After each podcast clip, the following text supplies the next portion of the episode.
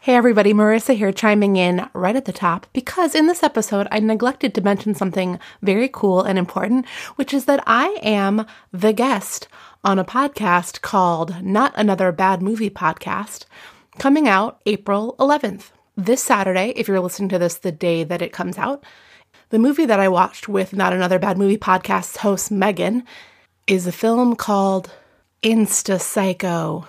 And it is about modern day high schoolers who are having a hard time. So, as you can imagine, other than the modern day part, it was pretty familiar territory for yours truly as a podcaster. Anyway, check out Not Another Bad Movie Podcast anytime after April 11th, 2020. What else are you doing? Okay, here's extra drama.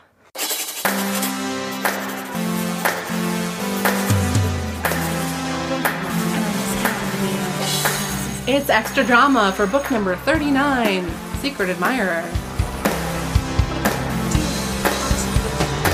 what does that make me? Miss America? Hi, everybody. I'm Marissa Flaxbart. That's me. And with me again is Megan Collier. Hello. Hello. Hello, hello. Um, right as we were finishing the last episode, you were asking a question about class.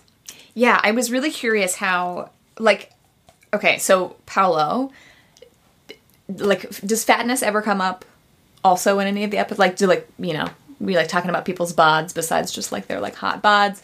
Curious if that comes up. And then, um, how class functions in the Sweet Valley High world. Yeah. um I think there was this, like a moment in this where Elizabeth or Jessica is like talking about the kids with like the big houses, I think.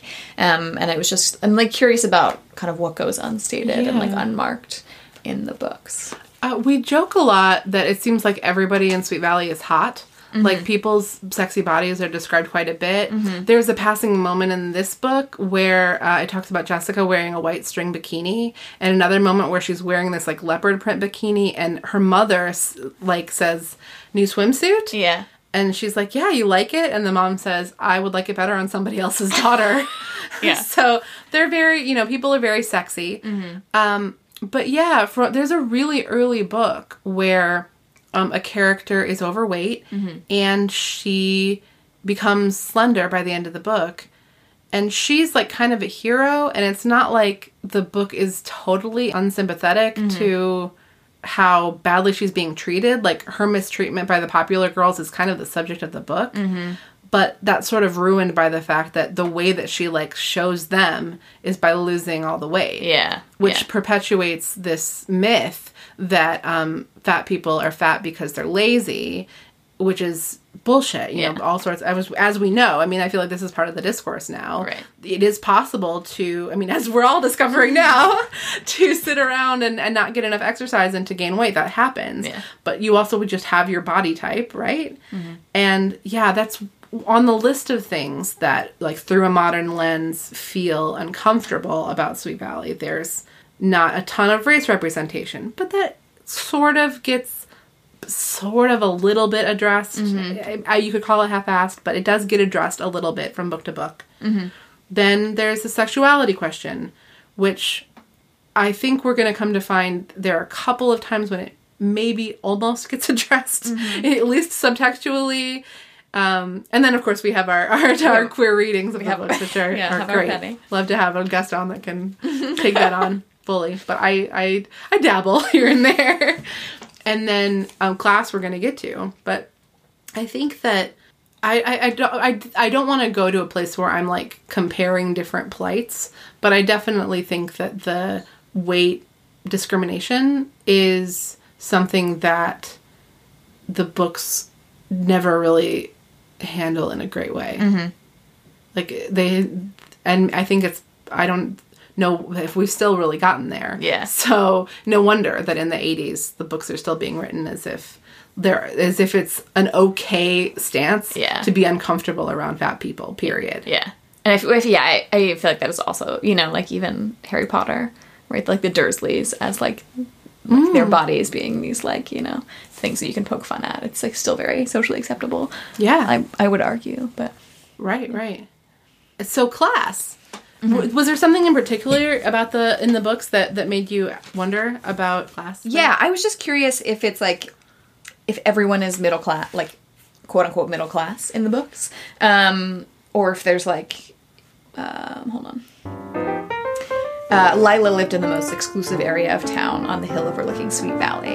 Uh, as Jessica drove up the winding road, she passed stately mansions separated from each other by discreet hedges and wide manicured lawns. So, just like, I think I was curious about like space and like if this Mm. is like ever addressed and like if this is ever like a topic of. I was reminded in this book that where the Lila lives is called Fowler Crest. Which Yes. doesn't that sound like a soap opera Yeah. name? yeah. Um, yeah, well, we actually just had a sort of eye opening book a couple books ago where there was like an even wealthier, even fancier town next door or Oh. like area of town. But um, yeah, no, it's like the Fowlers and the Patmans are the really wealthy families. Okay. And then every once in a while, a character or a family will pop up that seems to have a lot of wealth too. The Morrows have a lot of wealth. Okay. But they're not stuck up about it. But yeah, I think generally speaking, everybody is sort of assumed to be middle or upper middle class. And then there are storylines about the rich kids, which is, I think, a little bit of like an escapist fantasy of Yeah. the books. And then a lot of store, a lot of stuff happens at the rich kids' houses because they have money and space, and they Lila throws parties, Bruce will throw parties. And then there are storylines that are around people being really poor, and then you get to see the kids um, kind of mistreating or being unfair to uh, people that are poor because Yeah. they're poor, or or poor characters trying to hide their poorness or the fact that they have a job outside of school. Got it. Yeah. Um, yeah, it's. I, the, I don't think that the book goes as far as like participating Mm-hmm. in that kind of shaming. It so I- if, if we want to give the series a ton, all, like all of the credit, Mm-hmm. we could say that it's just being realistic about how teenagers are, but and how society is. Mm-hmm. yeah. Yeah. But we see it. we see Yeah. that happen. Right. Right. The characters without without the cool clothes and to like. Yeah. Got it. Yeah, yeah. Nobody's poor in in Secret Admirer, Mm-hmm. Yeah. Right. not visibly at least. Yeah. I was wondering how the like the, how the Wakefields were compared to Yeah. Lila's. Like you know like if Yeah. they also have a stately mansion, but I, I, my guess was no based No. on like the differentiation. They have a uh, California style house with Spanish tile roof, and It's my dream. yeah, they have a perfect house. Yeah, Yeah. And they have three cars, and also Stephen has a car. So mom and dad have a car. The twins share a car. A little Fiat or something. Yes, Mm-hmm. Yeah. that's right. Yeah. That's right. I'm not sure why that's. We got a few car names in this one. Yeah. Uh, uh, Kirk, I think it is, drives a Trans Am, Mm-hmm. white Trans Am. Hot, hot looking car. Yeah. hot hot boy, hot car. Yeah. Um, there was one other thing that I thought might be fun to talk about, just because it was so interesting in this book to get a look at the way that all of these uh, kids had these varying opinions about like the very idea of posting personal ads in the paper. Um, it nowadays it's such a normal thing to think about like like getting a date or finding dates eh, through I don't know, s- something some other way than just meeting people.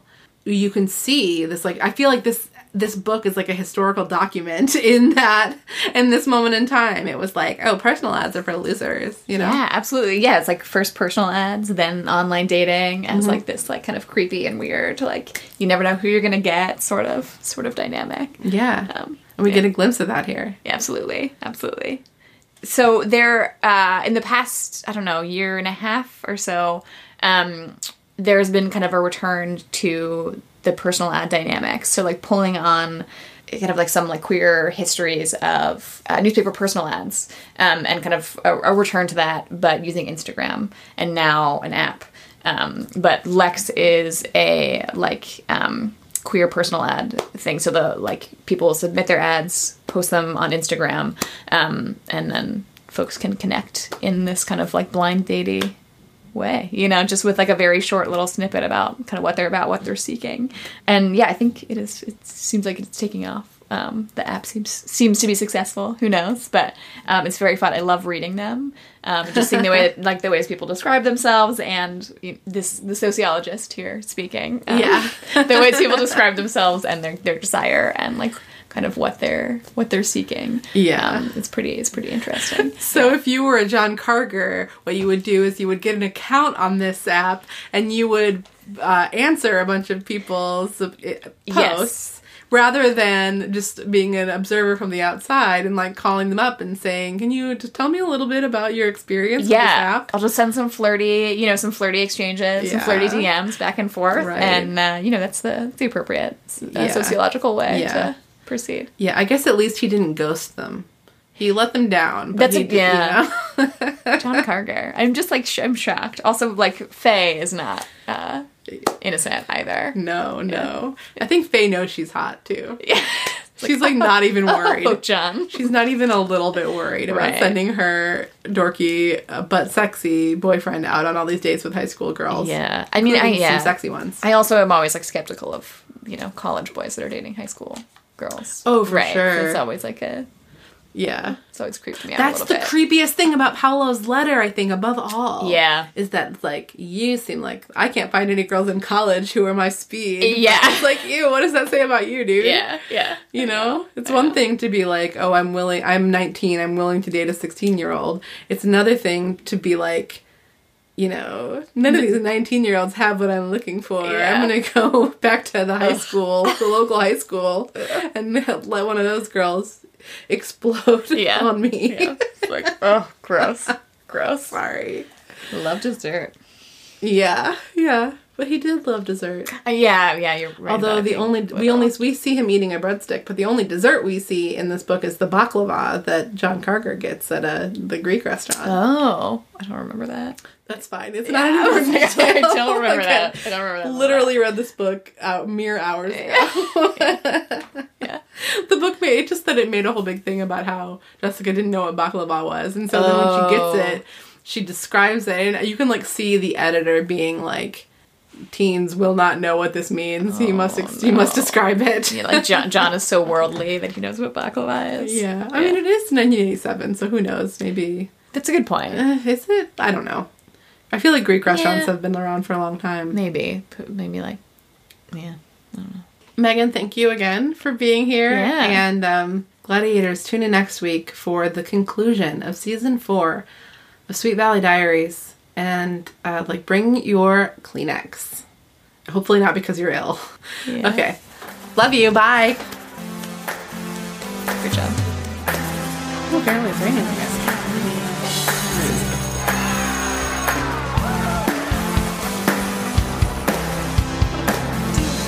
So does that make me Miss America? Shit, I didn't have you tease Oh. the the next book. Do you so wanna do this now? Yeah, Okay, just this part. yeah. Okay. Will Amy succeed in luring Bruce away from Regina? Find out in Sweet Valley High number 40, On the Edge. Oh God, It's so bad.